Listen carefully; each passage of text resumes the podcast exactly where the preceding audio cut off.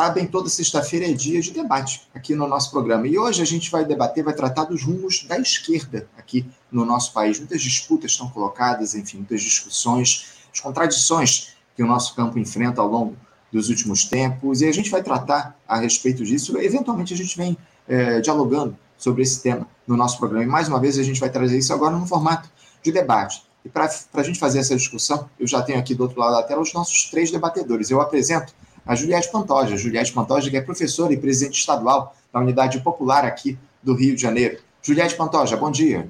Bom dia, Anderson. Tudo bom? Bom dia para todo mundo que está ouvindo a gente. Tudo bem, Juliette. Agradeço muito a tua participação aqui hoje no nosso programa. Muito obrigado por você ter aceitado o nosso convite para participar dessa discussão, desse importante debate nesta sexta-feira. Além da Juliette, eu já tenho aqui nos aguardando o Maurício Molinari. Maurício Molinari, que é economista, mestre em serviço social pela Universidade Federal de Santa Catarina e técnico do Departamento Intersindical de Estatísticas e Estudos Socioeconômicos, o DIES. Maurício Molinari, bom dia. Bom dia, bom dia Anderson, bom dia Juliette, a todos que nos acompanham aí no Faixa Livre. É um prazer estar aqui com, com vocês. Prazer nosso mais uma vez te receber aqui no programa, Maurício. Muito obrigado pela tua presença aqui, pela tua participação com a gente nessa discussão de hoje. E, e o nosso último debatedor também nos aguarda aqui do outro lado da tela. Eu apresento o servidor público concursado, presidente do Partido dos Trabalhadores em São Gonçalo, aqui no Rio de Janeiro, e presidente municipal da Federação Brasil da Esperança, PV, PCdoB e PT, Antônio Maia. Antônio Maia, bom dia. Bom dia a todos e todas, bom dia a todos os debatedores, bom dia Maurício Bom dia, Anderson. Bom dia, bom dia, Juliette. Também é um prazer estar aqui, fazer esse debate com vocês, essa conversa com vocês. O Brasil precisa disso, é, debater ideias, debater a política para a gente possa aqui avançar aí com as políticas que realmente interessam a população. Prazer aqui, bom dia a todos e todas. É isso. Obrigado, Antônio. A gente agradece aqui você ter aceitado também o convite para fazer essa discussão. E eu queria começar, Antônio, justamente por você, porque a, a esquerda, nesses últimos tempos, Antônio, ela anda aí em uma crise de identidade, digamos assim. Alguns partidos uh, enfrentam muitos problemas internos, há disputas de poder, também por protagonismo. A militância parece cada vez mais difusa, sem um foco de ação definido, segmentada, abandonando aos poucos o necessário discurso da luta de classes. Os ideais socialistas parecem que saíram de moda diante do avanço da direita neoliberal no nosso país, que não se dá de hoje, evidentemente, né? Isso vem se aprofundando ao longo dos últimos tempos e de maneira decisiva, desde a ascensão do Fernando Henrique Cardoso ao Palácio do Planalto lá em 1994. Aliás, foi daí que surgiu o Faixa Livre, nesse, nesse ano, tentando se impor aí a esse avanço. O problema é que a degradação, Antônio, ela só aumenta e não, não me parece que há capacidade de reação dos nossos quadros. Antônio, eh, como é que você enxerga hoje a atuação da esquerda no nosso país? Você acha que a gente perdeu a luta para essa dinâmica neoliberal que avançou aqui nos últimos anos? Bom, Maurício, é... Maurício Juliette, eu acredito que a esquerda no mundo inteiro ela vem passando por um processo de transformação e mudança. Né? As pautas que, que nasceram conosco, né, como socialismo, comunismo, elas tiveram grande, uma grande transformação e essas pautas eram muito de caráter euro, europeus e na América Latina a gente teve um comportamento muito, muito diverso é, da esquerda europeia. Aqui praticamente nós tivemos as práticas é, do socialismo, como em Cuba, é, logo depois na Venezuela e nos outros demais países da América Latina, como a Nicarágua, com Ortega. Enfim, nós tivemos aqui a prática do socialismo. No, mediante a isso, a evolução de todo esse processo, principalmente aqui no Brasil, que foi o grande puxador dessa, dessa toda essa mudança da esquerda com, com Lula na década de 80, isso vem sofrendo um processo de mudança e a pauta da intervenção econômica para a gente ela deixou foi deixada de lado e a gente precisou de certa forma é, se reinventar nos últimos anos para que a gente não pudesse perder é, assim, o protagonismo da luta da luta de classe. É, a gente vem nos últimos anos aí é, reconquistando alguns governos, somente hoje na Argentina, é, tivemos o, o, Gabriel Boric na, na, na, Colômbia, agora nós tivemos aí, quer dizer, o Gabriel Boric no Chile, o Pietro na, na Colômbia e o Fernandes na Argentina. E a gente sabe que a gente não pode tratar é, hoje, atual, no momento atual, com as mesmas pautas que nós tínhamos no passado. Né? Então a gente precisa hoje entender quais são as vias da sociedade, principalmente com o avanço tecnológico, principalmente com, com o comportamento das redes. Né? As redes sociais têm sido fundamentais na mudança do comportamento das políticas públicas, principalmente para as esquerdas aqui, e a gente tem que entender que a gente não tem conseguido dominar esse diálogo é, fortemente nas redes sociais para atingir esse tipo de, de políticas públicas para essas pessoas, e a gente está aprendendo a dominar isso, haja visto o avanço é, real assim do movimento de, da política de extrema direita. A gente vem assistindo nos últimos anos, principalmente depois do Fórum Social Mundial, uma crise de representação partidária. Né? E essa crise de representação partidária demonstra que, como dizia Foucault, é, o poder hoje ele está em vários movimentos sociais, não está mais somente na questão dos partidos. E a gente precisa entender essa lógica. Né? Hoje a sociedade ela quer ser pautada é, por outras questões. Né? E hoje a gente precisa ouvir esses segmentos, precisa entender esses segmentos, mas eu creio que a gente tem, tem colocado a política assim na ordem do dia, é, como não tínhamos nos últimos anos.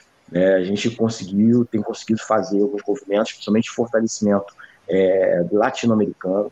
É, eu acho que um, um, um, uma sinalização para a gente importante nesse processo foi a criação do BRICS aqui na, na América Latina.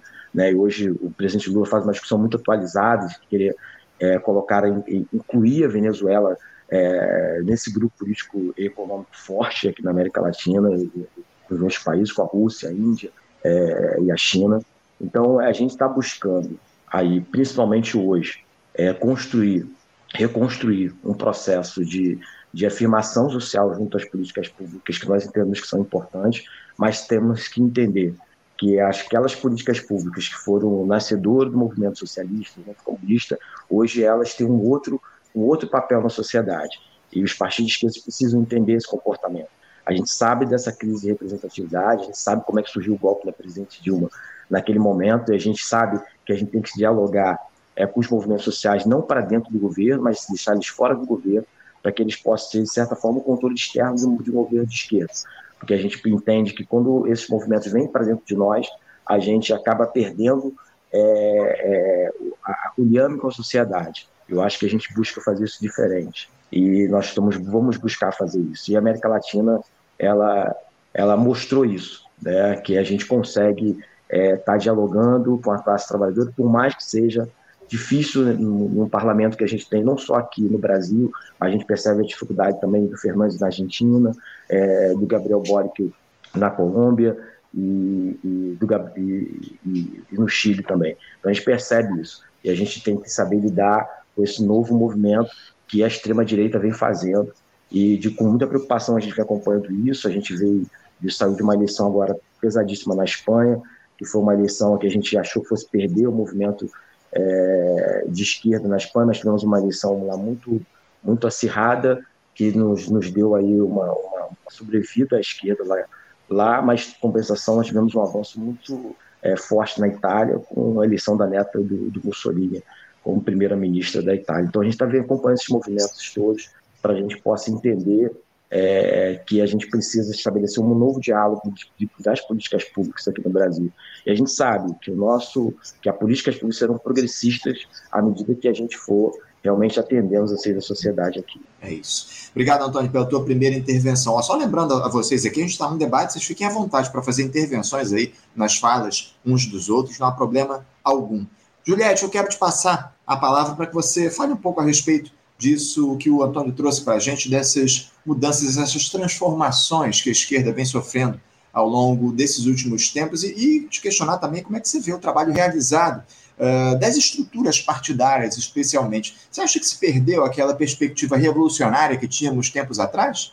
Bem, Anderson, é, Maurício, Dimas, Antônio, eu acho que, é, de fato, para que a gente encontre um caminho para a esquerda, né, os novos rumos, né, como está proposto aqui o tema do nosso debate, a gente deve aprender com a história do nosso país e a história do nosso povo, né?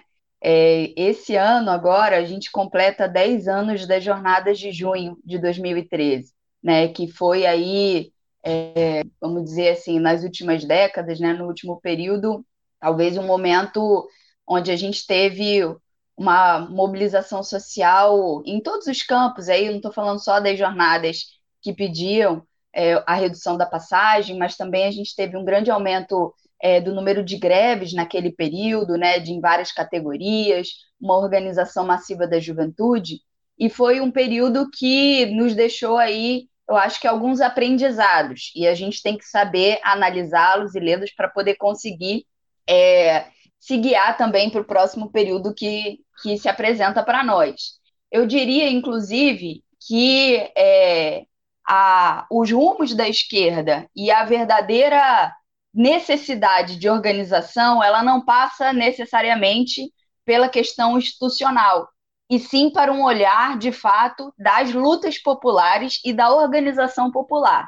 Então, quando você me diz é, sobre o papel revolucionário das esquerdas, eu diria que não está é, passado esse papel e que ele deve, é, agora mais do que nunca, na minha opinião, ser relembrado e deve se apoiar, em especial, nas lutas populares porque a gente acabou de passar por um momento extremamente delicado né, na nossa conjuntura. A gente passou quatro anos de um governo fascista que foi derrotado nas urnas porque teve um peso grande de mobilização nas ruas também para derrotar né, esse fascista. Mas a gente sabe que o fascismo ele não é somente vencer na, na eleição que a gente acaba com ele, que a gente destrói completamente o fascismo. Né? O fascismo não é só combater as fake news, não é só combater o dia a dia, é também combater as medidas econômicas às quais o nosso povo é submetido.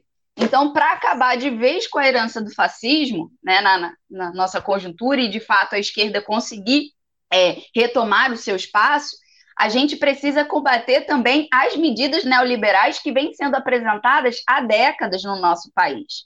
E, infelizmente, né, eu digo isso infelizmente mesmo, porque a gente fez uma campanha no segundo turno grande aí para que o Lula é, ganhasse as eleições, a gente não tem acompanhado uma medida mais enérgica aí do governo do PT com relação a essas medidas que foram adotadas no último período e que precisam ser revogadas. E aí a gente vai falar de várias delas.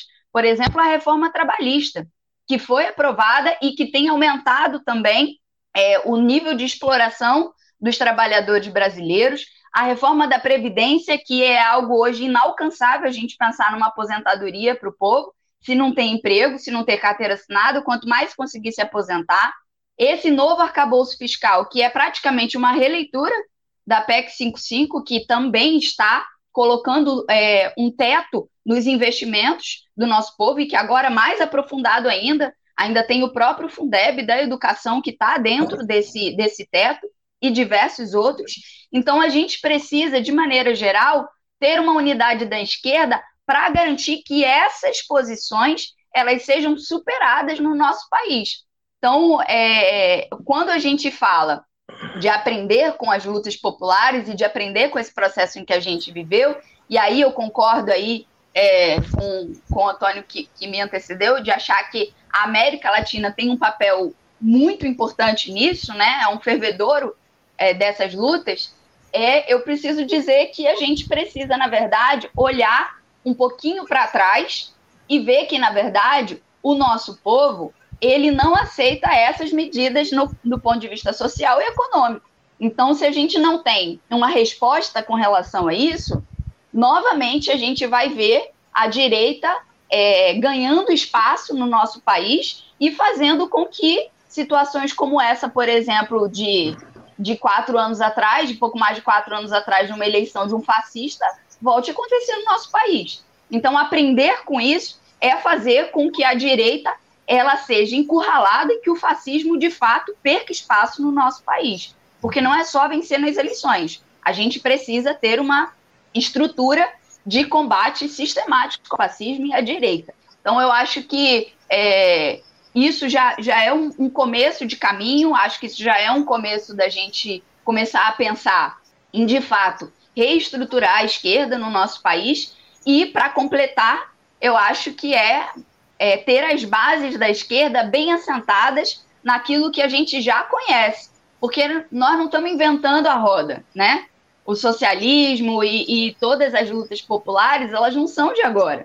A gente só tem um único papel, que é conseguir efetivar essas lutas, que é conseguir é, dialogar com o nosso povo para poder se entender que nem sempre foi assim, que não existe só esse tipo de sociedade, que não existe só o capitalismo, em que a base principal é o lucro e não a vida das pessoas, e apresentar isso para grande parte da, da, dos trabalhadores, porque é, é ainda e sempre vai ser a solução para os problemas do nosso povo quando a gente de fato conseguir construir uma outra sociedade que tenha outras bases, né? Que não seja a base da exploração, que não seja a base do lucro, e sim a base da cooperação entre os trabalhadores. Então, é, a nossa tarefa ela é um pouco mais simples, né? A gente não precisa inventar nada. A gente já tem isso apresentado. O que a gente precisa é, de fato, esse trabalho de construção. E aí, nesse sentido, Anderson, já para ir fechando, é, a gente tem um, um, momento agora em que, assim, queria até aproveitar aqui também no meio para poder te agradecer o convite, porque eu estive aqui no período eleitoral, né, nas eleições onde a gente lançou candidaturas pela UP, e é, a gente vê é, como fruto desse processo eleitoral também um grande despertar de muitas pessoas que estão retomaram o gosto pela política, por falar da política, porque entenderam que a política determina os rumos da sua vida. Né? Então, nós da Unidade Popular tivemos um crescimento gigantesco no último período.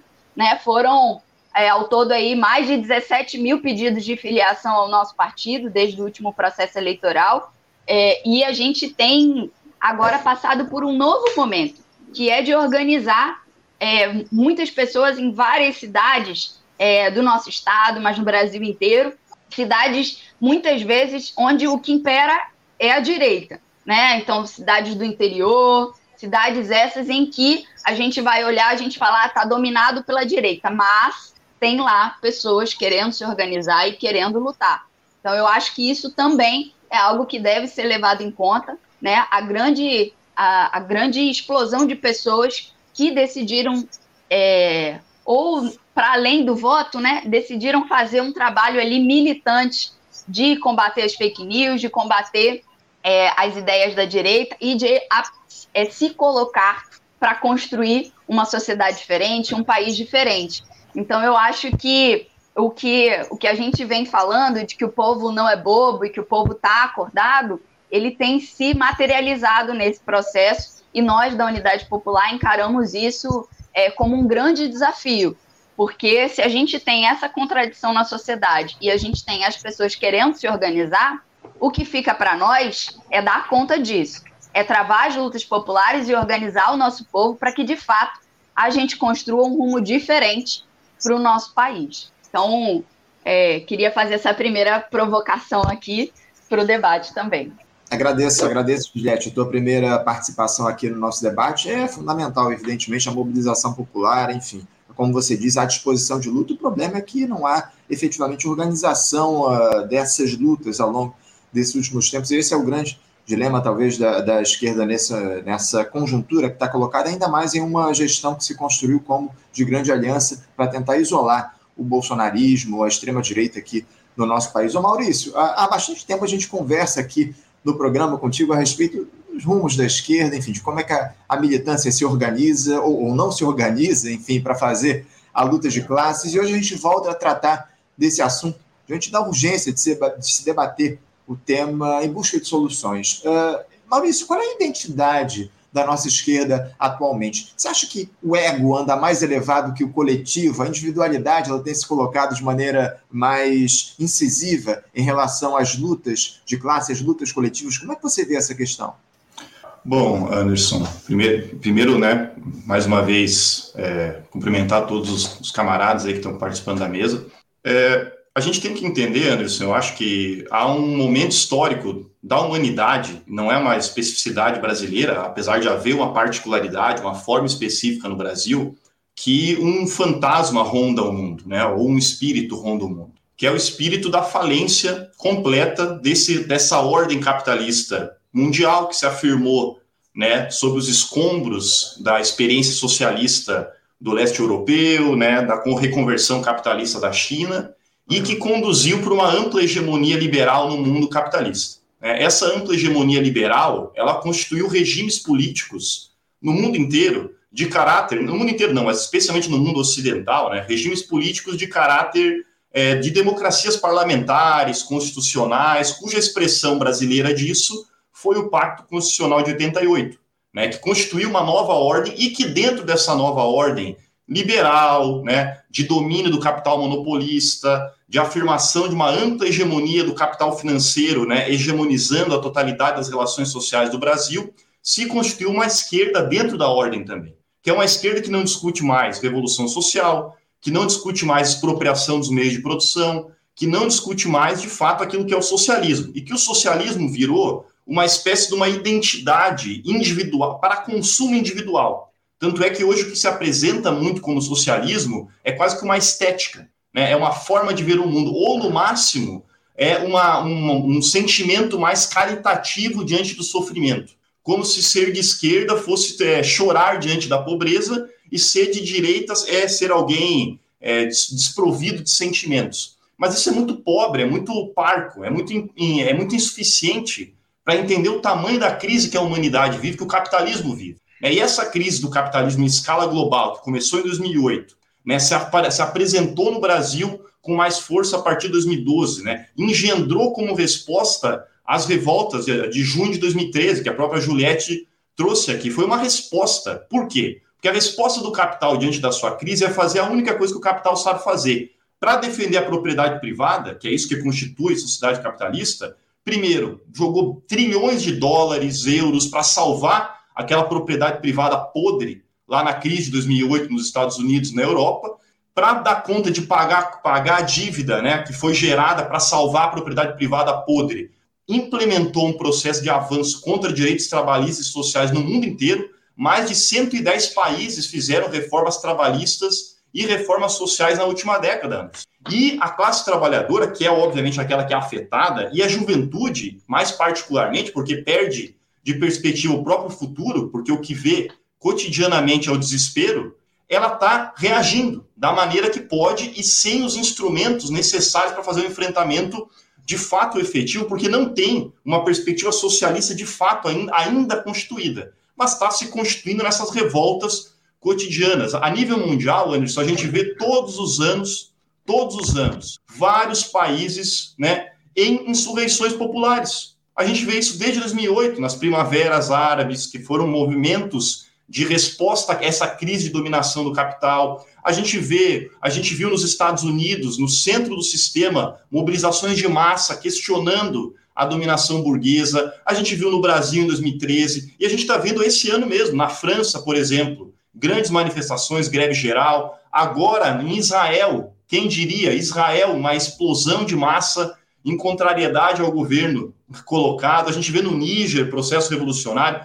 Ano passado a gente viu no Chile, a gente viu na Colômbia. Ou seja, a classe está resistindo, ela está é, de maneira até espasmódica, né, procurando combater essa forma degenerada que o capital lhe oferece. Óbvio que ainda sem conseguir constituir formas organizativas, formas políticas, formas ideológicas que deem uma resposta de amplitude né, ao ataque do capital. Mas o momento que a gente vive, Anderson, por mais que seja ainda do âmbito individual, as pessoas buscando socialismo, meio que, ah, porque eu sou, eu sou melhor, eu sou, eu vou buscar uma, uma, um sentimento de maior humanidade, é uma maneira de responder. E óbvio que isso está aparecendo, especialmente na juventude. Parcelas muito grandes da juventude têm aderido né? Está aqui a Juliette da UP, tem muita jovem entrando no PCB em, em perspectivas que se apresentam como comunistas, que se apresentam como revolucionárias. A juventude está buscando isso, porque não consegue ver nessa esquerda da ordem, que só resume a política né, a utilizar um pouquinho dos recursos públicos para fazer algum, algum, tipo de política social de caráter focalizado, mas que no momento em que a crise do capital não permite nem mais isso, porque a gente vê o, o próprio governo Lula sem capacidade, né, tendo que aprovar um teto de gastos para atender a sanha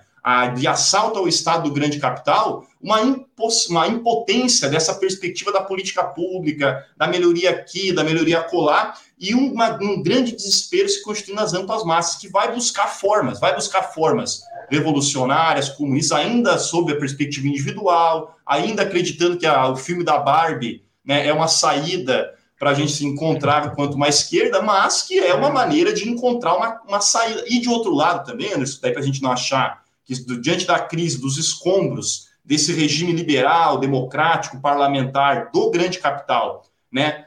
É, só uma perspectiva de esquerda se apresenta, pelo contrário, uma perspectiva também de extrema direita se apresenta, porque o capital ele também consegue engendrar na, no humus que vai sendo criado pela, pela decadência da vida material e ideológica de milhões de pessoas, vai conseguindo construir também perspectivas de extrema direita que emergem dessa contradição. Se de um lado a crise do sistema, a crise do regime democrático parlamentar abre perspectiva para uma, uma, uma saída revolucionária, também abre né, espaço para uma saída contra-revolucionária, que vem sendo gestada. A nível mundial também, a gente vê, né, foi falado aqui vários países, é, o caso espanhol, o caso da, é, o caso da, da Itália, né, com a, com a Fernanda Melona, ou seja, né, o caso brasileiro com o Bolsonaro, a gente não pode achar que o Bolsonaro né, e o fenômeno da extrema-direita brasileira vai sair de cena apenas se o, por, pelo caso do Bolsonaro perder seus direitos políticos. Né? Isso está muito entranhado, é muito, está muito mais entranhado na sociedade brasileira para a gente acreditar que somente isso vai dar conta.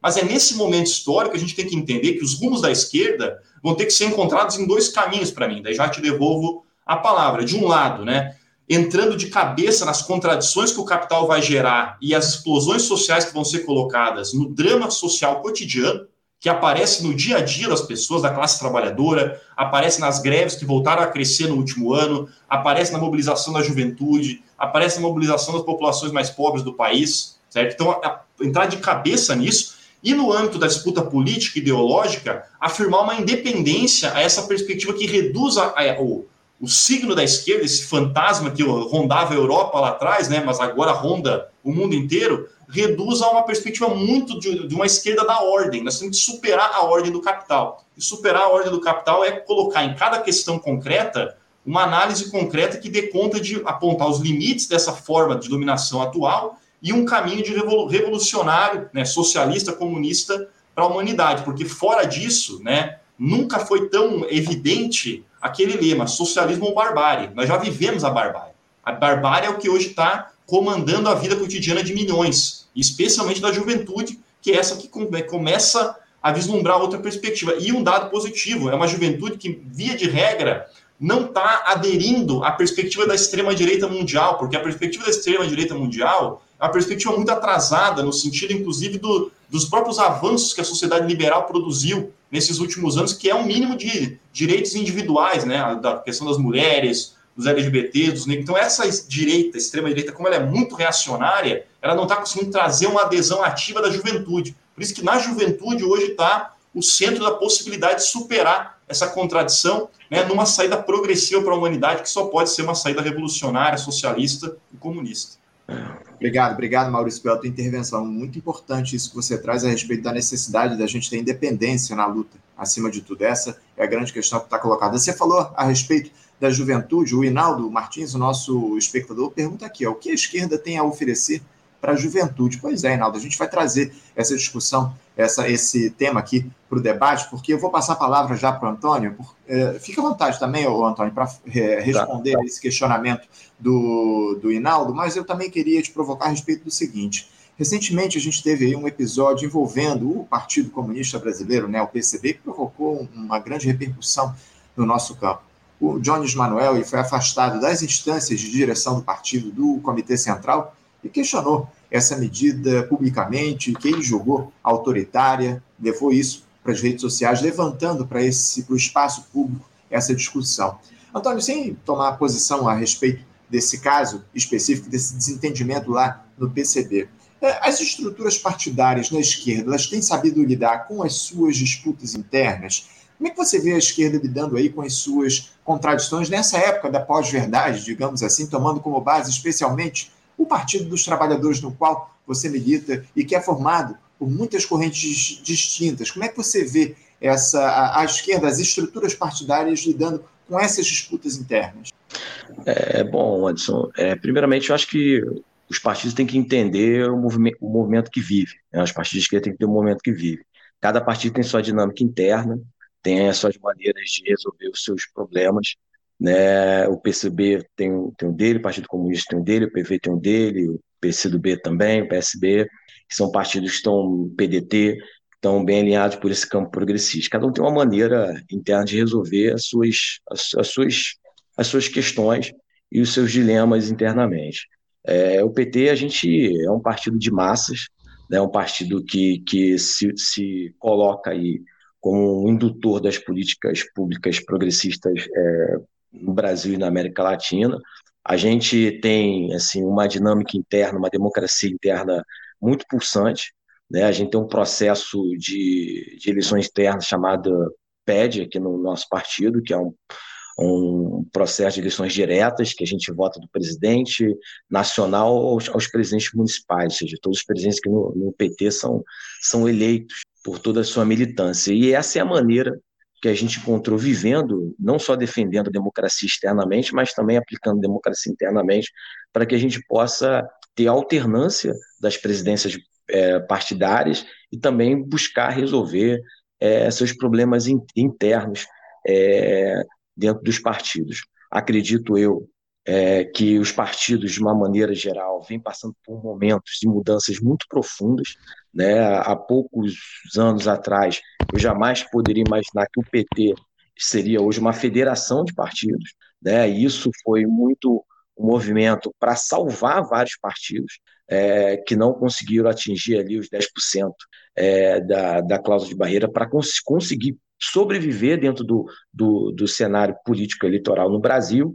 E hoje foi, isso foi uma maneira que nós encontramos de conseguirmos manter vários partidos vivos.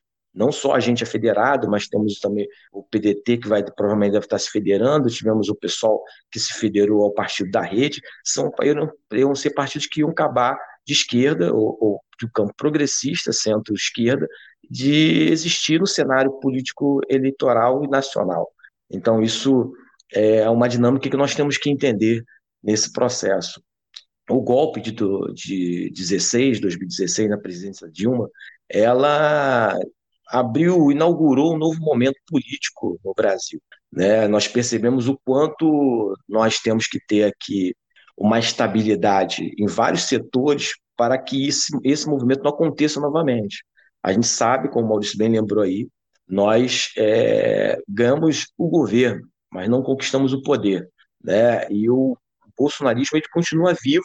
A gente venceu o Bolsonaro nas eleições, mas não acabamos com o bolsonarismo, que é um movimento que representa, de certa forma, a extrema-direita no Brasil, que continua vivo e vai estar vivo. Né? A história que aconteceu na Europa há anos atrás, né, com o surgimento do nazifascismo, hoje o Brasil vive esse momento.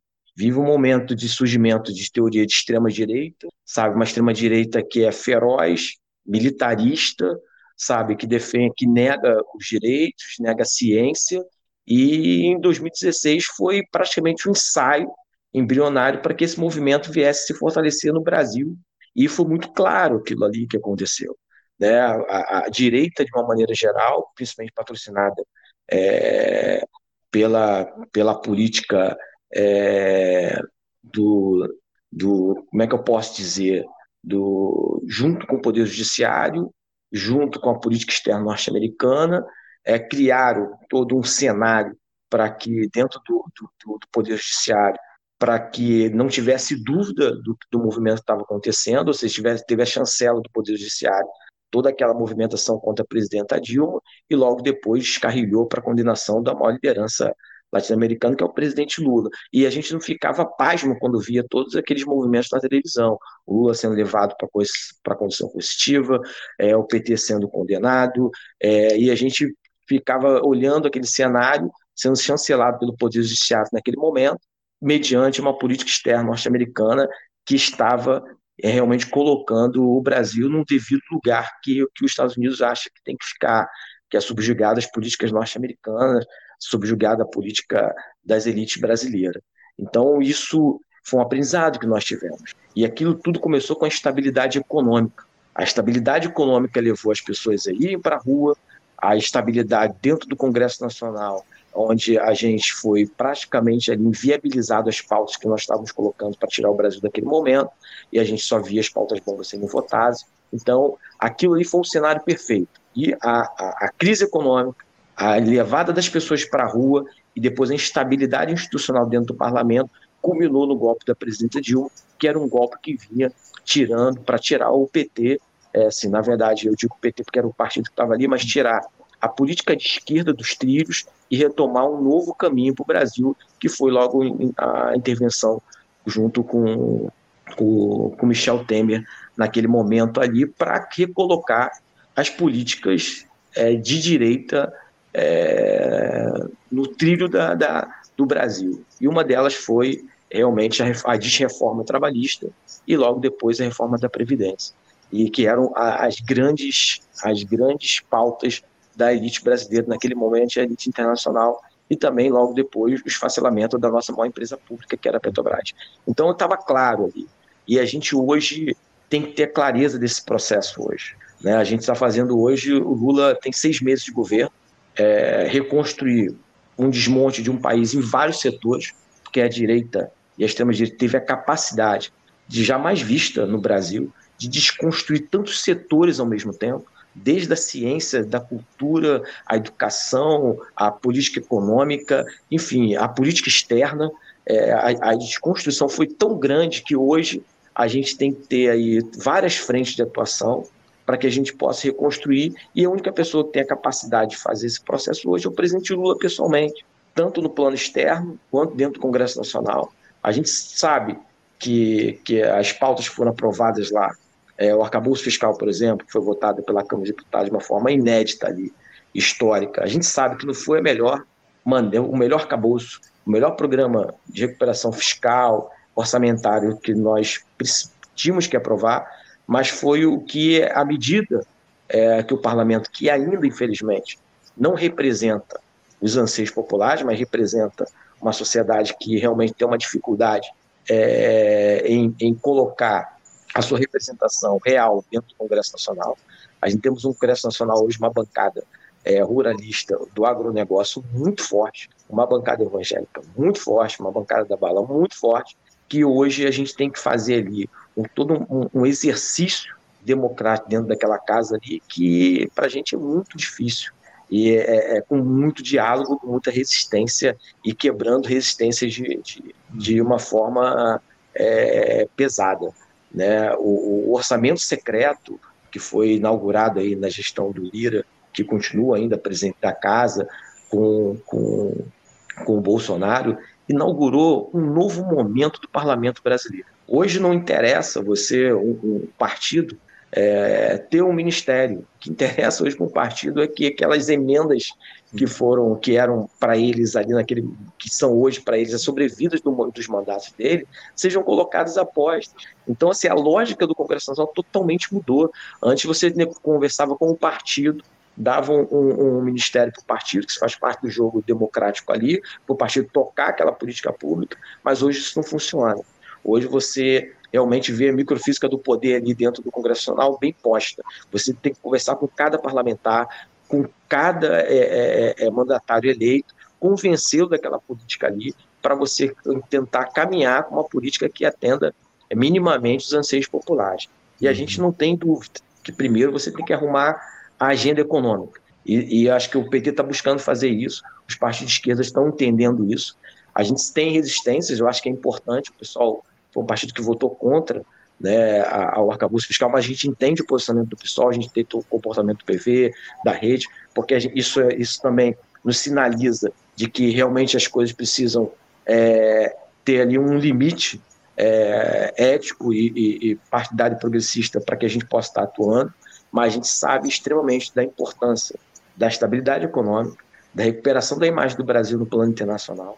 É, ninguém ouvia falar de BRICS há, há, há, há, seis anos atrás, e o Brasil foi um, um, um, um país que foi protagonista, né, reunindo a Índia, a China, é, países e a Rússia, países que são fortemente é, têm uma identidade conosco do campo progressista, e a gente hoje retomou essas agendas que para a gente é, restabelece a, a, credibilidade do Brasil internacionalmente, internacionalmente. Que por mais que isso seja uma coisa que a gente tem que entender que quem chancela esses créditos, quem chancela essa credibilidade internacional, são organismos puramente capitalistas, mas infelizmente são, são, são medidas, são medidores que nós temos de sinalizações de que o Brasil hoje tem uma estabilidade econômica.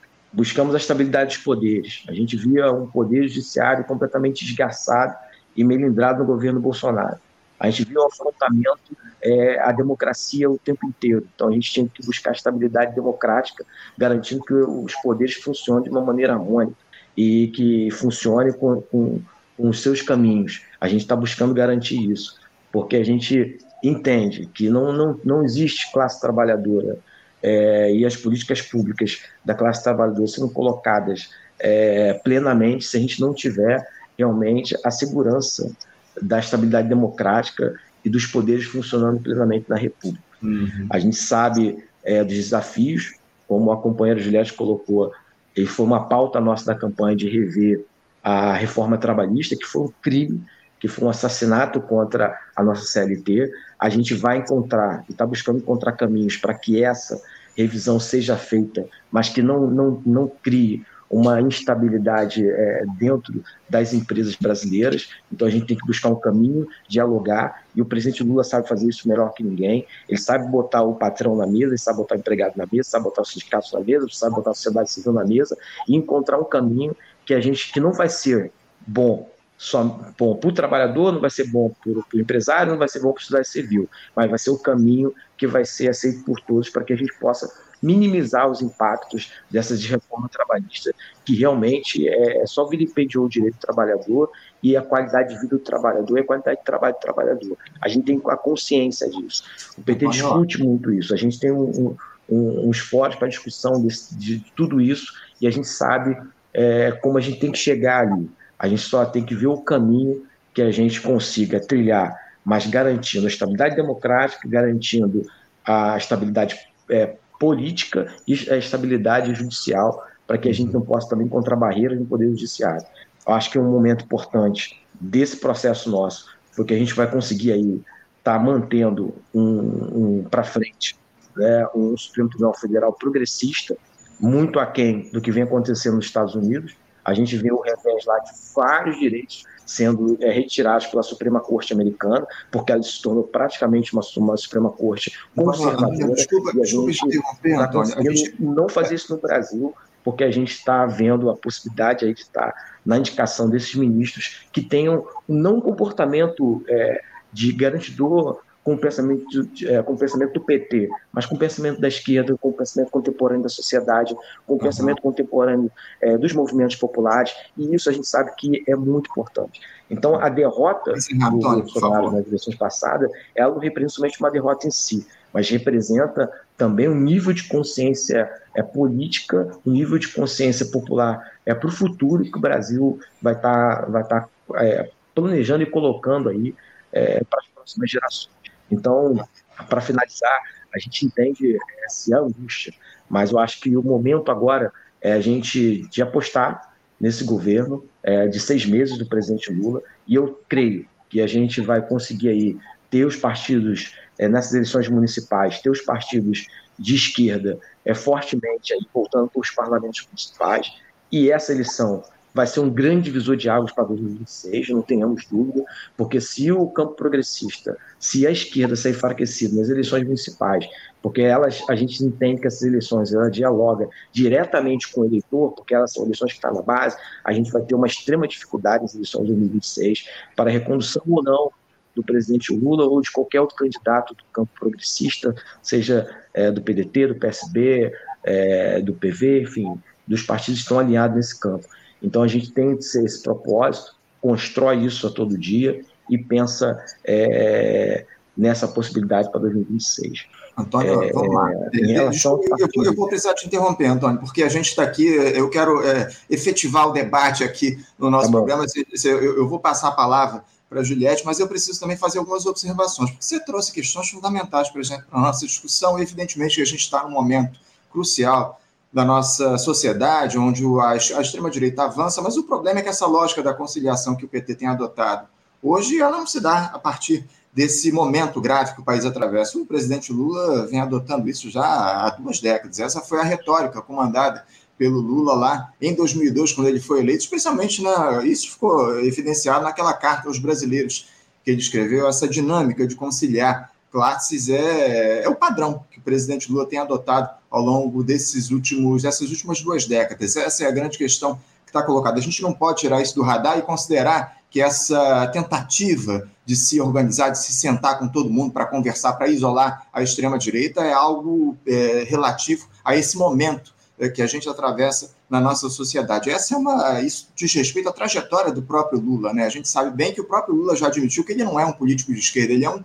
um conciliador, é um político de centro. Isso, palavras do próprio Lula, não sou nem eu quem estou dizendo isso. E eu queria passar a palavra para a Juliette para ela comentar a respeito disso, o, o Juliette, dessa, dessa necessidade que a gente tem de avançar no sentido de organizar o movimento de luta da classe trabalhadora, porque é, você acha que os partidos do, do, do nosso campo, Juliette, eles têm, sabido, eles têm sabido lidar aí com seus próprios fantasmas, os próprios fantasmas? Como é que vocês da Unidade Popular trabalham com essas diferenças internas, por favor? Foi a questão de base que eu trouxe aqui para a nossa discussão, é, que, o, que o Antônio respondeu aqui. Como é que você vê os partidos de esquerda fazendo essa discussão a respeito das suas diferenças internas, Juliette? Há instâncias dentro da UP que debatem essas assimetrias quando elas surgem?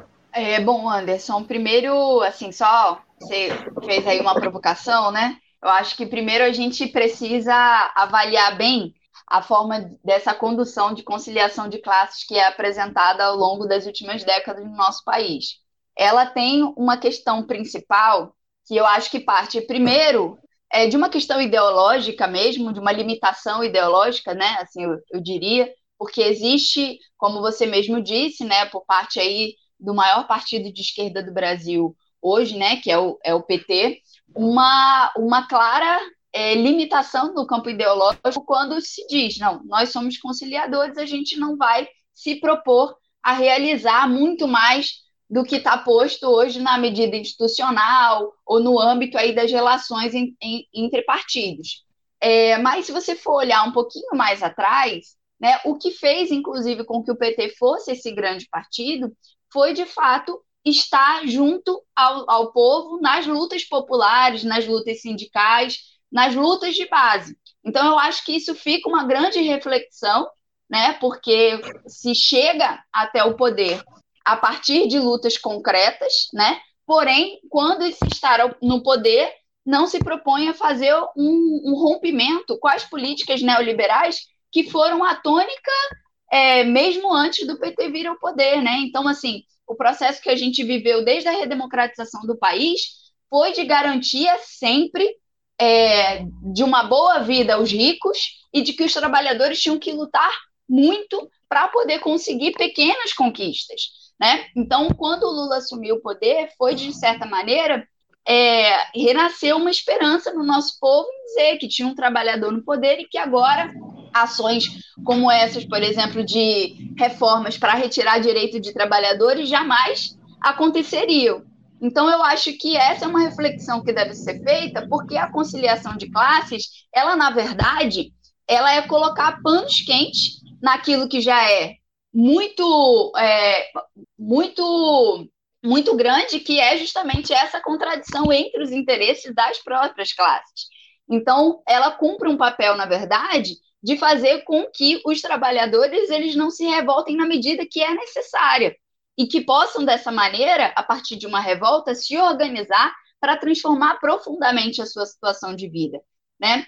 Então, abre espaço, com certeza, para uma, uma situação em que os trabalhadores ficam órfãos de uma organização política para estar ali à frente das suas lutas. E a gente sabe que não basta só as condições objetivas, né, de exploração e tudo mais. Precisa de uma condição subjetiva que é justamente uma organização política capaz de organizar esses trabalhadores para poder fazer as lutas. E eu acho que a gente está num período da, da, nossa da nossa conjuntura, e aí, é claro, né, eu estou me atendo mais à questão da conjuntura nacional, mas é claro que ela sofre influências da conjuntura internacional, porque nós não somos uma ilha, né? Tudo, é, nós temos relação tanto com a luta é, dos trabalhadores a nível mundial, quanto também com as movimentações da direita a nível mundial, mas em especial no nosso país, a gente tem que observar que esse período agora ele vai ser determinante para os rumos, de fato, da, da luta no nosso país.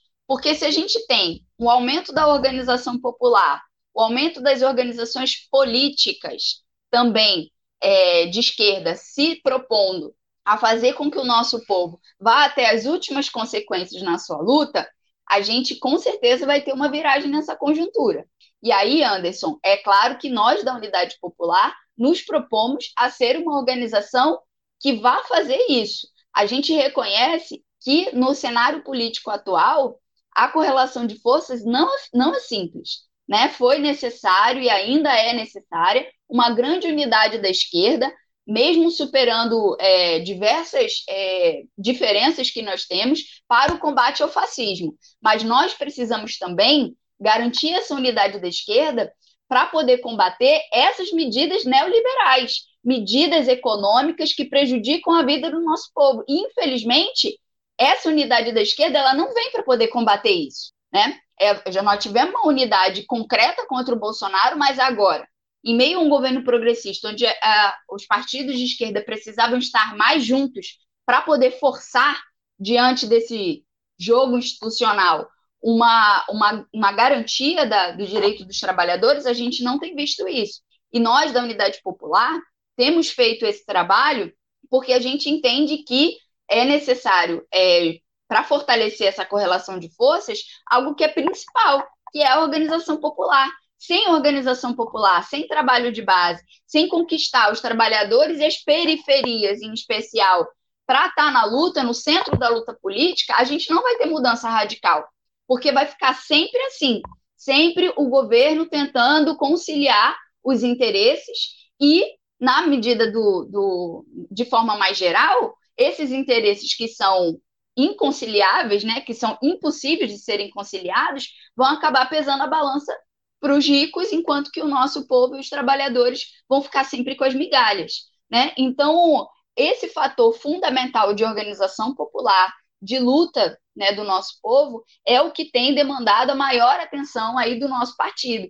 Daqui a pouco, né, no, no ano que vem, a gente já tem o processo eleitoral, e ele é um processo bastante importante de disputa nas cidades, mas não é só de dois em dois anos, de quatro em quatro anos que a gente precisa fazer esse, esse diálogo com o nosso povo. Esse diálogo ele precisa ser constante. Nós temos muitas coisas para apresentar. Os retrocessos que estão vindo agora, acompanhados de retrocessos anteriores, né, são muitos ainda. Né? Então a gente vê uma recuperação nas áreas sociais, mas a gente tem um acúmulo muito grande que é, ainda não foi superado. Então, é, eu faço parte, por exemplo, de um movimento que é o movimento de luta nos bairros, vilas e favelas, o MLB, o movimento que luta por moradia. No processo de, é, de desses últimos seis, seis meses de governo Lula, a gente fez um intenso debate com o governo pela ampliação de programas habitacionais, como Minha Casa Minha Vida, que foi praticamente extinto no governo Bolsonaro. Esse programa no Minha Casa Minha Vida foi um programa que construiu milhares de habitações, né, que ainda não resolveu o problema do déficit habitacional, porque é necessário uma reforma urbana profunda, não só a construção de moradias para resolver o problema do déficit habitacional, mas ele já chegou limitado também agora, porque o governo se propôs até o final do ano construir apenas 81 mil moradias, num universo de mais de 7 milhões de famílias que não têm moradia. Então, é, é muito insuficiente. E o que, que isso gera? Isso gera uma contradição explícita. Porque se existe dinheiro, se existe recurso, e se o recurso ele não é empregado para melhorar a vida do nosso povo, para onde que ele está indo? Ele está indo para as políticas que se mantiveram ao longo dos últimos governos. Quais são elas? Metade do orçamento federal ele é destinado para o pagamento de uma dívida pública né? São trilhões de reais, quase metade aí do orçamento, que vai para o bolso de banqueiros, para a classe rica do nosso país, né? E internacionalmente também. É, a gente vê uma contradição explícita entre as relações de trabalho no nosso país. A lei de terceirização, a própria reforma trabalhista prejudicaram e muito a vida do nosso povo. Agora, as últimas fiscalizações do Ministério do Trabalho, inclusive, estão encontrando milhares de trabalhadores em situação análoga à escravidão no nosso. Isso tem se alastrado. Então, isso precisa ser denunciado e precisa ser combatido. Agora, não vai ser combatido somente falando que existe trabalho escravo. Vai ser combatido garantindo emprego para o nosso povo e salário digno. Uma outra coisa que foi aprovada agora mais recentemente, né, o governo, o Lula assinou um decreto pela, pela equiparação salarial entre homens e mulheres. Mas a gente vai falar sobre isso, isso é ótimo, é um grande avanço equiparar salário. Porém, os salários eles foram rebaixados com a reforma trabalhista. Então a gente vai equiparar por baixo. Nós precisamos fazer a luta para que os salários aumentem. E essa é uma luta de toda a classe trabalhadora. E ela é diretamente contra os patrões. Então, se a gente não tiver independência política e organizações políticas que façam essa luta, que organizem o povo, seja nos sindicatos, nos movimentos populares, nos partidos de esquerda, para garantir as vitórias, não vai ser só no campo institucional, não vai ser só no jogo de tabuleiro entre os partidos, em especial porque é, é, é um jogo extremamente é, desigual para nós, né? Assim, os partidos do centrão e da direita, eles têm o maior número de, de assentos no Congresso, eles têm o maior número de, de prefeituras, de, de governos do Estado, e têm um poder político muito grande. Então, não vai ser só mediando com esses partidos e, e, a, e os representantes da classe dos ricos no nosso país que a gente vai ter realmente melhora para o nosso povo. Vai ser com muita organização de base e vai ser rompendo com diversas limitações que hoje tomam conta da maioria dos partidos de esquerda, infelizmente, no nosso país. Então, se a gente não rompe com essas limitações e garante uma organização da classe trabalhadora, situações como essa de aumento do fascismo e da direita ganhando cada vez mais espaço, elas não vão ser uma vez a cada 20 anos. Elas vão ser cada vez mais frequentes. Porque, como disse o próprio Maurício aí na sua primeira fala, a, a, crise do capitalismo mundial ela joga principalmente sobre a costa dos trabalhadores uhum. o peso do, de, de, de todas as a, a retirada de direitos, o peso da, do, do da vida, né, do custo de vida, e não na, na costa dos ricos. Então, se a gente não se organiza né, e tem uma ação condizente com o desafio que está nos proposto, a gente não vai conseguir avançar. E eu acho que é por aí que a gente deve seguir, é entendendo, analisando a história do nosso país e do nosso povo de luta, organizando a classe trabalhadora, que de fato a gente vai conseguir rumar para uma situação diferente e não continuar da forma com que está. É, os exemplos históricos que nós temos aí à disposição para analisar e para construir a mobilização da classe trabalhadora. Ô, ô, Maurício, eu vou te passar a palavra, você fica à vontade aí para tratar a respeito das questões que foram trazidas até aqui pelo Antônio, pela Juliette. É, muito se fala aí a respeito, Maurício, dessa é, do fato de o Partido dos Trabalhadores ser o culpado por tudo isso que está colocado, evidentemente que não dá para colocar é, ou, jogar a responsabilidade toda nas costas do PT, ainda que seja o maior partido do país e o maior partido, evidentemente, do nosso campo da esquerda. O, o, PT tem lá as suas responsabilidades, mas, acima de tudo, a gente vê uma, uma dificuldade na própria esquerda para além do PT, porque há grandes quadros também no próprio Partido dos Trabalhadores, ainda que essa lógica de conciliação ela prevaleça na, de forma majoritária no partido. Mas uh, não dá para a gente, evidentemente, colocar a culpa pelos retrocessos que a gente teve nos últimos tempos em cima do PT, evidentemente. Eu queria que você falasse a respeito disso. Como é que a esquerda, as outras, outras legendas, os movimentos sociais, os sindicatos se colocam nessa dinâmica, nessa lógica que diz respeito mobilizar a classe trabalhadora acima de tudo, Maurício? Você acha que é, colocar todo, toda a culpa, toda a responsabilidade é, sobre o PT é uma, é uma é a solução para os nossos problemas? Bom, eu acho que a solução dos nossos problemas, Anderson, é uma leitura precisa sobre a nossa condição atual, apontando caminhos é, de fato que vão solucionar o nosso problema. Eu acho que a caracterização do, do que é o governo Lula, já nesses primeiros seis, sete meses, já deixa muito claro o que é o governo Lula, é muito importante porque senão a gente fica aqui discutindo coisas que não, que não, que não são de fato o que é. Né? E de definir o que é é fundamental. E o governo Lula, não tem dúvida nenhuma, né? é um grande. É, parafraseando uma frase que ficou famosa antes do impeachment da Dilma, é um grande acordo nacional com o Supremo, com tudo. É isso que é o novo governo Lula. Assim como foi o, novo, o governo Lula lá que assumiu em 2003. Foi um governo de acordo nacional, né, de pactuação entre as classes sociais, que administrou o modelo econômico, o modelo social, o modelo político que lhe foi entregue pelo governo anterior, que foram os oito anos de FHC antecedidos pelo governo Collor. Tanto é que o governo Lula, lá em 2003, ele não vai fazer nenhuma reforma estrutural, né, ele não vai me mexer em nada da relação entre os poderes da República e ele não vai modificar essencialmente as, a, a, dinâmica social brasileira. Pelo contrário, ele vai, inclusive, fazer uma contra-reforma previdenciária, né, lá, que foi, inclusive, o que deu é, espaço para a criação do PSOL, o partido ao qual eu sou filiado, né, que, que é criado justamente na crítica à continuidade do governo Lula ao padrão de acumulação de capital e das relações sociais no Brasil lá em 2003, e agora o governo Lula vai tentar fazer a mesma coisa, só que o governo Lula agora tenta fazer isso diante né, do legado que lhe foi entregue, que já não é mais o legado dos anos 90 da FHC, é o legado dos 10 anos de Temer e Bolsonaro. Oito anos, enfim, em torno de seis, sete anos, né? Mais uma década. Isso. Um legado onde o governo Lula vem e tenta passar uma borracha nas lutas populares da última década. Eu, eu, chamo aqui os meus camaradas petistas, né, que foram a Brasília, junto comigo de ônibus aqui de Santa Catarina, né, que foram, que tomaram spray de, de pimenta, bomba de gás lacrimogênio contra a reforma da Previdência, contra a reforma trabalhista, se eles estão confortáveis com essa borracha que está tentando se passar de que não é momento de debater e não vai ser momento, se não é agora, não vai ser no segundo semestre, não vai ser nos próximos três anos, porque o tal do PIB do primeiro trimestre, que foi tão laureado como uma maravilha, que sustentou de fato alguma possibilidade minúscula de política social, é um PIB totalmente sustentado na, na exportação do agronegócio, que é o setor mais reacionário do Brasil.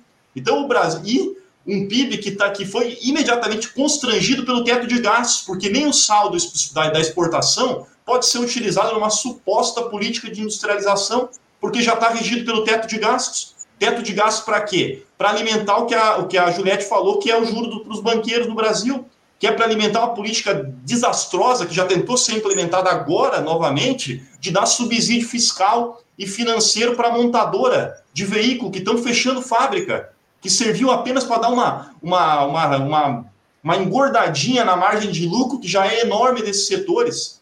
Então, um governo que vem para administrar um grande pacto nacional, um grande pacto nacional que tenta aceitar e legitimar tudo que foi feito na última década, que tenta aceitar e legitimar o novo ensino médio, ou os professores, né, a massa dos professores brasileiros estão felizes com o novo ensino médio, né, estão felizes que lutaram lá atrás contra o governo Temer que aprovou o novo ensino médio, estão contentes com o novo ensino médio que agora é, é passado como se vamos fazer uma adequação ou outra e não mexer na raiz. Se, se, é, se está feliz com o fato de que o, a indústria brasileira não vai para lugar nenhum, porque o único setor que ela exporta, que é o mercado sul-americano, está completamente constrangido. Se estão felizes com cada vez mais depender do agro-tech, agro-pop, agro-tudo, mirando a exportação, né? não é nem produzir alimento para a população brasileira, se estão contentes com o alto endividamento das famílias brasileiras, pagando a taxa de juros que estão pagando, com o governo podendo sim ter medidas mais ofensivas contra a autonomia do Banco Central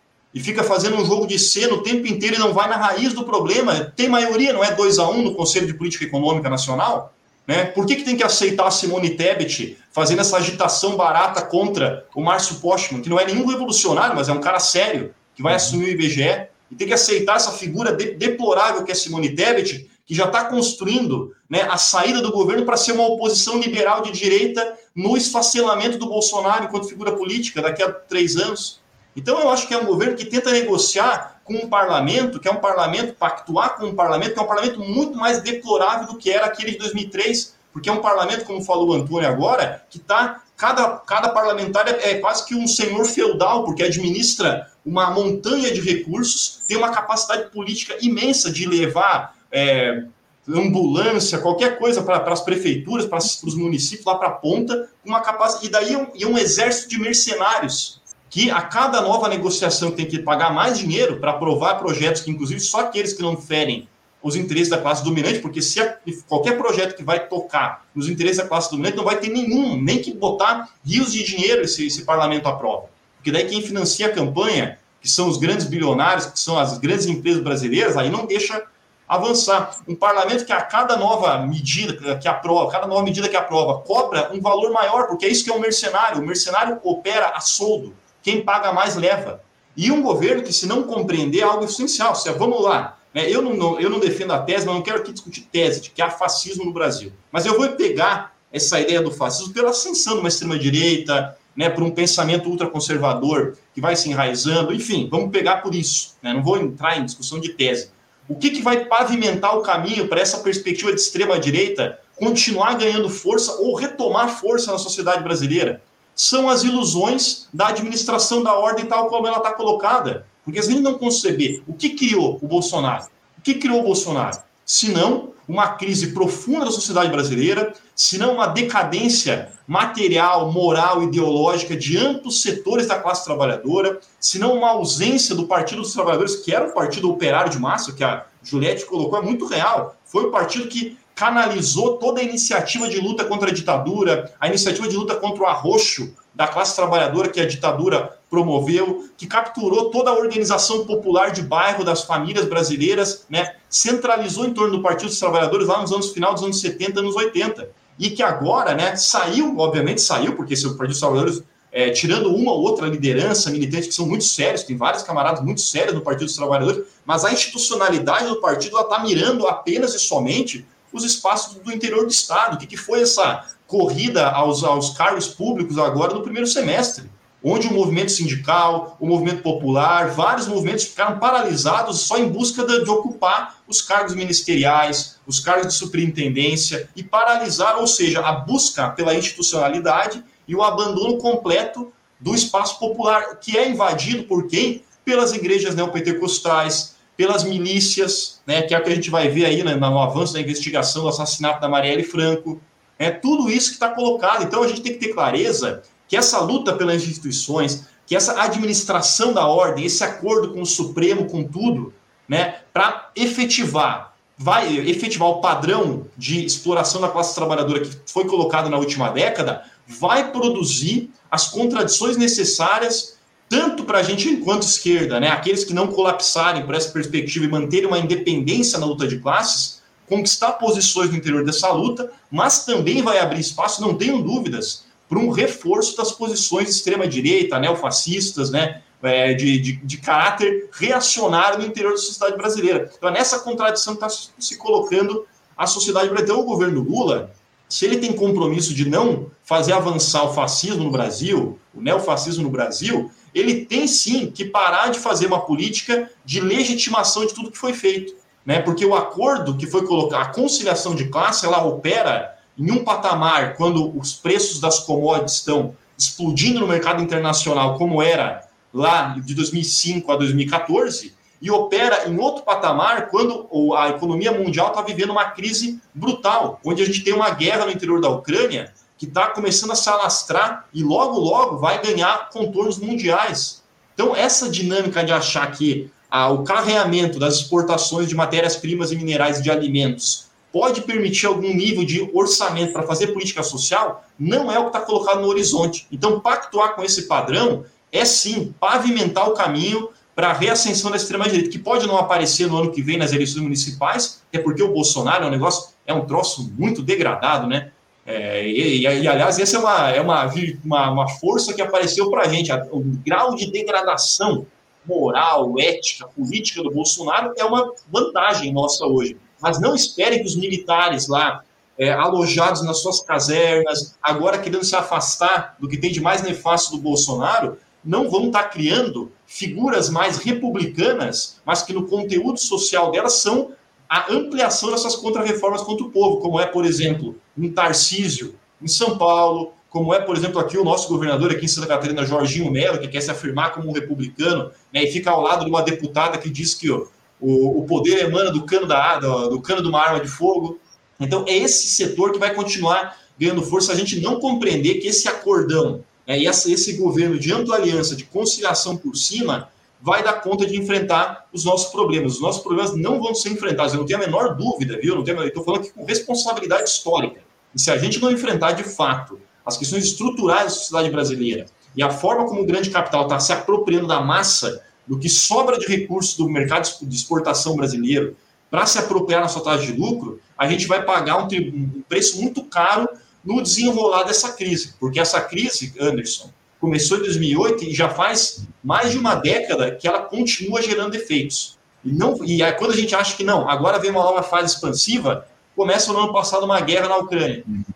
que é um patamar, uma escalada ainda maior dessa crise que vai continuar ampliando. Então não adianta a gente achar que a conjuntura internacional vai melhorar e que melhorando a conjuntura internacional a gente vai poder fazer, manter tudo que estava sendo feito aqui internamente e conseguir administrar a ordem burguesa brasileira com algum tipo de política social, porque não vai acontecer. Vai ser só a degradação das condições objetivas da classe trabalhadora, e se não tiver uma perspectiva de esquerda independente, né, colocada para a classe trabalhadora, essa degradação pode sim ser o insumo necessário para gestar uma nova ascensão de uma extrema-direita brasileira, seja da forma que for, que a forma específica não está colocada, mas que óbvio que o conteúdo já está colocado, ele está colocado. Gente, eu tinha muitas outras questões aqui para tratar com vocês, mas infelizmente a gente chegou no tempo limite aqui do nosso debate, já bateu 10 da manhã aqui, que foi o horário combinado da gente terminar a nossa discussão, mas eu quero agradecer muito a participação de vocês todos aqui no nosso debate. Antônio, muito obrigado pela sua presença aqui, por você trazer essa, essas as suas argumentações aqui para a gente dialogar a respeito dessa crise que está colocada acima de tudo diante das esquerdas no nosso Brasil. Antônio, muito obrigado pela tua participação. É, antes eu que agradeço, Maurício, debate imenso, um conteúdo fantástico aqui, a Júlia, a Juliette também, eu acho que a gente precisa disso né? Tá debatendo, tá construindo. Só querendo fazer só um, uma, uma parte aqui na fala do Maurício. Maurício, a gente está buscando agir em várias frentes aqui. Uma coisa que a gente está tá, tá tendo muita dificuldade no Congresso é estar é tá dialogando com esses setores lá. A gente está firme lá na, na, questão da CPI do MST, que tenta criminalizar o movimento do, campo. Então, assim, a gente está fazendo vários movimentos simultâneos aí. Eu sei que não é o melhor momento, mas de, de política nossa de, de campo progressista. Mas, em virtude do, do, do, do desastre que foi o governo Bolsonaro, é, hoje nos pauta de a gente estar tá agindo em várias frentes, está buscando a questão de uma boa imagem internacional, está buscando defender os movimentos populares no Congresso, principalmente o MST e outros companheiros lá nosso, buscando induzir uma política econômica que resgate as pessoas que ficaram no limbo aí, é, buscando também a, o resgate da ciência, é, colocando uma ministra que era da Fiocruz é, à frente do Ministério, que está sendo uma pressão enorme para a gente tirar a Anícia é, é, de lá. Então a gente vem sofrendo isso e, e temos, estamos fazendo o possível para blindar todo esse, esse a, a, nossa política a gente quer implementar ali, que é a política do campo progressista de esquerda. Então, esse é um esforço que a gente está fazendo. Eu não tenho dúvida que a gente vai estar tá sinalizando nos próximos meses aí um outro movimento de fortalecimento das pautas populares, mas é importante, como vocês colocaram aqui, é importante ter movimentos populares, movimentos sociais é, fortes, para que seja realmente o controle externo do nosso governo, para que a gente, quando sair um pouco do trilho, voltar para o trilho e estar tá implementando as, as pautas populares aí para frente do nosso governo. Queria agradecer ao Anderson pela, por tudo aí, pelo, pelo espaço também.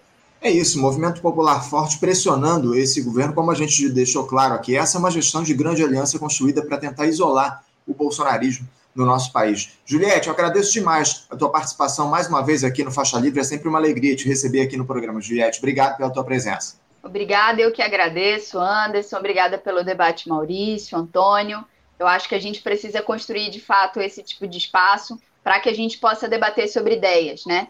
A gente acredita que nesse próximo período vai ser bem desafiador para toda a esquerda, mas o caminho ele passa por defender as bandeiras históricas da classe trabalhadora, a organização popular, né, junto ao nosso povo, para que de fato a gente consiga não só garantir os direitos do nosso povo, construir uma nova sociedade, mas também botar uma pá de cal no fascismo, na extrema direita no nosso país. E aí é impossível eu finalizar aqui hoje sem dizer que uma das bandeiras fundamentais para a esquerda nesse próximo período ainda é a punição e a prisão de Bolsonaro de todos os seus cúmplices. Não podemos esquecer dos crimes cometidos por essa corja, não só durante os quatro anos do seu governo, mas que permanecem até hoje impunes. A inegibilidade de Bolsonaro é muito pouco para nós nesse momento. É preciso essa prisão e essa punição porque a gente não pode permitir que isso continue acontecendo e que seja também de, de recado para todos os outros né, que querem continuar fazendo esses crimes e mantendo, mantendo-se impunes. Então, essa é uma bandeira muito necessária para todos nós e, além disso, claro, construir aí a luta dos trabalhadores, fortalecer nas nossas organizações é, específicas dos trabalhadores para conseguir as conquistas necessárias. É isso. Muito obrigada, Anderson. Muito obrigada a todos. sigamos. Eu que agradeço, Juliette. Importante lembrança final, essa tua. Maurício, mais uma vez te agradecendo aqui a participação. Obrigado por você fazer parte dessa equipe aqui de Amém. colaboradores, de comentaristas aqui do Faixa Livre. A gente certamente vai ter outras oportunidades para conversar aqui no programa. Obrigado, Anderson, pelo convite. Um prazer aqui estar debatendo com a Juliette, com o Antônio, né? Cumprimentar todo mundo que está tá assistindo e que vai assistir, né? Porque nesse, nessa dinâmica virtual também, depois a, a turma continua assistindo no decorrer da, do dia e dizer, reforçar só aquilo que é fundamental, né? Eu votei no, no Lula no passado, fiz campanha para o Lula no passado por entender que era necessário, né? Diante da ausência de uma, exatamente diante de uma, de uma da ausência de uma perspectiva clara da classe trabalhadora de conquistar o poder e varrer para a lata da história, de fato, todas as estruturas do capital que produziram o bolsonarismo, é, é, foi feita uma opção pragmática de eleger o Lula, que era o que estava colocado, o Lula que não escondeu qual era o seu, o seu mote de governo, né? não é um Lula que escondeu, que disse que vinha para fazer uma revolução, mas que vinha para fazer uma ampla aliança. Só que o que, que a gente tem que colocar claramente? Se a gente a, apoiou o Lula no passado para derrotar eleitoralmente Bolsonaro e os generais, porque não é só Bolsonaro, Bolsonaro e os generais. Eu Sim. também quero que Bolsonaro seja preso, que toda aquela camarilha do entorno dele, aquela coisa asquerosa, seja preso, mas que também sejam punidos e, e, e presos os generais, aqueles que deram guarida, inclusive, para o dia 8 de janeiro, né? E que construíram Bolsonaro. Não vamos esquecer que Bolsonaro, desde 2016, antes da eleição de 2018, circulava os quartéis fazendo campanha. Então, é, o Bolsonaro não é um projeto, porque daí a gente vai matar o produto e, vai deixar a fábrica funcionando. E a gente sabe que se tem uma coisa que a fábrica sabe fazer é repetir em série. Né? Então eu acho que tem que punir Bolsonaro, obviamente, mas também punir aqueles que geraram Bolsonaro, que é, é, que é essa, essa reserva da contra-revolução e do alinhamento do, completo do Brasil ao imperialismo estadunidense, que hoje é a doutrina que comanda as Forças Armadas brasileiras. Né? E que se eles só estão quietos e, e supostamente em silêncio agora, é porque sabem que a conjuntura internacional interna não lhes permite um avanço mais efetivo, coisa que pode vir a ser, como diz, como coloca muito bem a dialética, né, no ano que vem, daqui a dois anos, e aí sim uma retomada de um novo projeto. Então, daí, Anderson, é fundamental punir os responsáveis por tudo que foi feito no Brasil, e é fundamental para derrotar de fato Bolsonaro, esse fenômeno de extrema-direita no Brasil, que nos fez é, eleger Lula no passado, que o Lula também não, não pavimente o caminho para que essa perspectiva se fortaleça como oposição ao próprio governo, uma oposição de direita reacionária que pode surgir no caso de tudo isso que a gente colocou aqui for consolidado, né? Porque o, o, o insumo para a extrema direita é o drama social. Não esqueçam disso. É do abismo social que nasce a, as feras, né?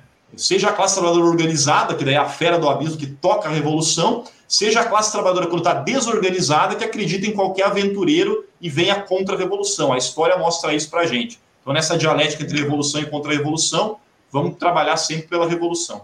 É isso, acima de tudo. Muito obrigado, Maurício, pela tua participação. Mais uma vez, obrigado a todos e obrigado principalmente a vocês, espectadores que estiveram conosco até agora, pouco mais de 10 da manhã, acompanhando esse importante debate a respeito dos rumos da esquerda aqui no nosso país. Lembrando que na próxima segunda-feira estaremos de volta com mais uma edição do nosso Faixa Livre a partir das 8 da manhã. Desejo a todos um ótimo final de semana, uma boa sexta-feira, um abraço e até segunda. Um abraço, boa segunda. Caramba. Você, ouvinte do Faixa Livre, pode ajudar a mantê-lo no ar. Faça sua contribuição diretamente na conta do Banco Itaú, agência 6157, conta corrente 99360, dígito 8. Esta conta encontra-se em nome do Sindicato dos Professores do Município do Rio de Janeiro e região, o Simpro Rio, uma das nossas entidades patrocinadoras, mas seus recursos são destinados exclusivamente para o financiamento do nosso programa.